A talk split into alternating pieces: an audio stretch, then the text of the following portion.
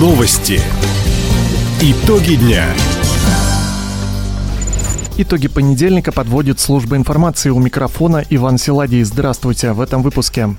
Власти региона создадут почти 4000 временных рабочих мест. Эффективнее ремонтировать дороги в крае помогут принципы бережливого производства. Подвижки льда на Амуре у Хабаровска ожидают в 20-х числах апреля. Об этом и не только, более подробно. Уровень безработицы в регионе по данным на 1 апреля составил 0,7%. По сравнению с началом года количество официальных безработных сократилось на 700 человек. Такую статистику приводит Краевой комитет по труду и занятости населения. Массовых сокращений пока не ожидается. Тем не менее, под риском увольнения находятся полторы тысячи жителей края. Еще почти столько же оказались в ситуации вынужденного простоя. Для предупреждения роста безработицы власти региона запустили программу дополнительных мер по снижению напряженности на рынке труда. Она позволит временно трудоустроить почти 4 тысячи человек. Свыше тысячи смогут бесплатно получить новую профессию. Национальный проект «Производительность труда» позволит эффективнее ремонтировать дороги в Хабаровском крае. Предприятие «Региоснаб», которое занимается содержанием магистралей, внедряет принципы бережливого производства. За счет увеличения выработки и оптимизации процессов первые полгода производительность вырастет на 10%, а в последующие два с половиной года она увеличится на треть.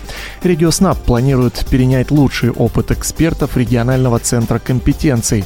В дальнейшем его можно будет использовать использовать для развития дорожной отрасли при строительстве безопасных и качественных дорог.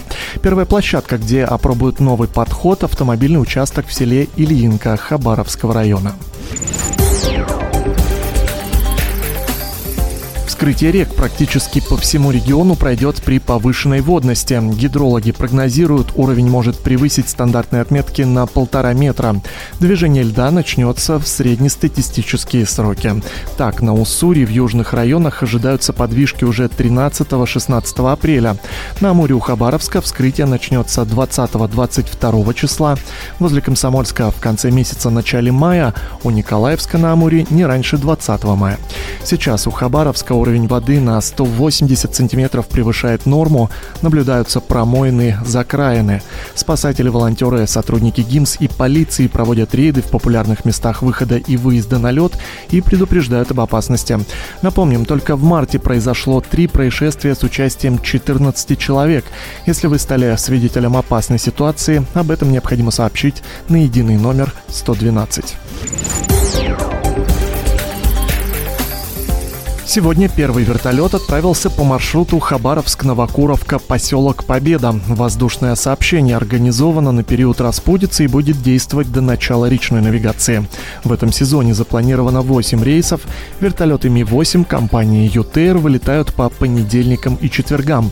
Цена билетов осталась на уровне прошлого года. Хабаровск-Новокуровка 1327 рублей, Хабаровск-Победа 1992 рубля, Новокуровка Победа 530 21 рубль.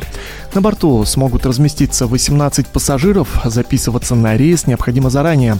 Подробная информация по телефону в Хабаровске 41 80 76, код города 4212. Жители Хабаровского края могут принять участие в конкурсе «Семья года». Региональный этап пройдет в заочной форме с 11 апреля по 15 мая. Прием заявок уже стартовал. Попробовать свои силы могут граждане России, которые живут в нашем регионе, состоят в браке и воспитывают детей. Финалистов определят в пяти номинациях. Многодетная, молодая, сельская семья, золотая семья России и семья-хранитель традиций. Победители объявят 10 июня, они отправятся на всероссийский этап. Подробная информация о конкурсе «Семья года» и бланк заявки опубликованы на сайте правительства края hubkrай.ru.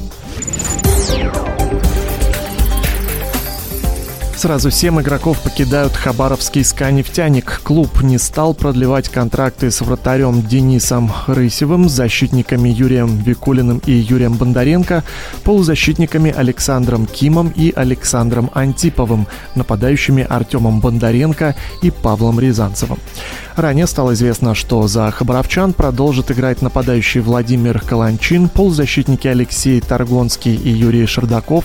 Напомним, с 1 апреля главным тренером СКА «Нефтяника» стал Михаил Пашкин. Сейчас он активно формирует новый состав команды. Таковы итоги понедельника. У микрофона был Иван Силадий. Всего доброго и до встречи в эфире. Радио «Восток России». Телефон службы новостей 420282.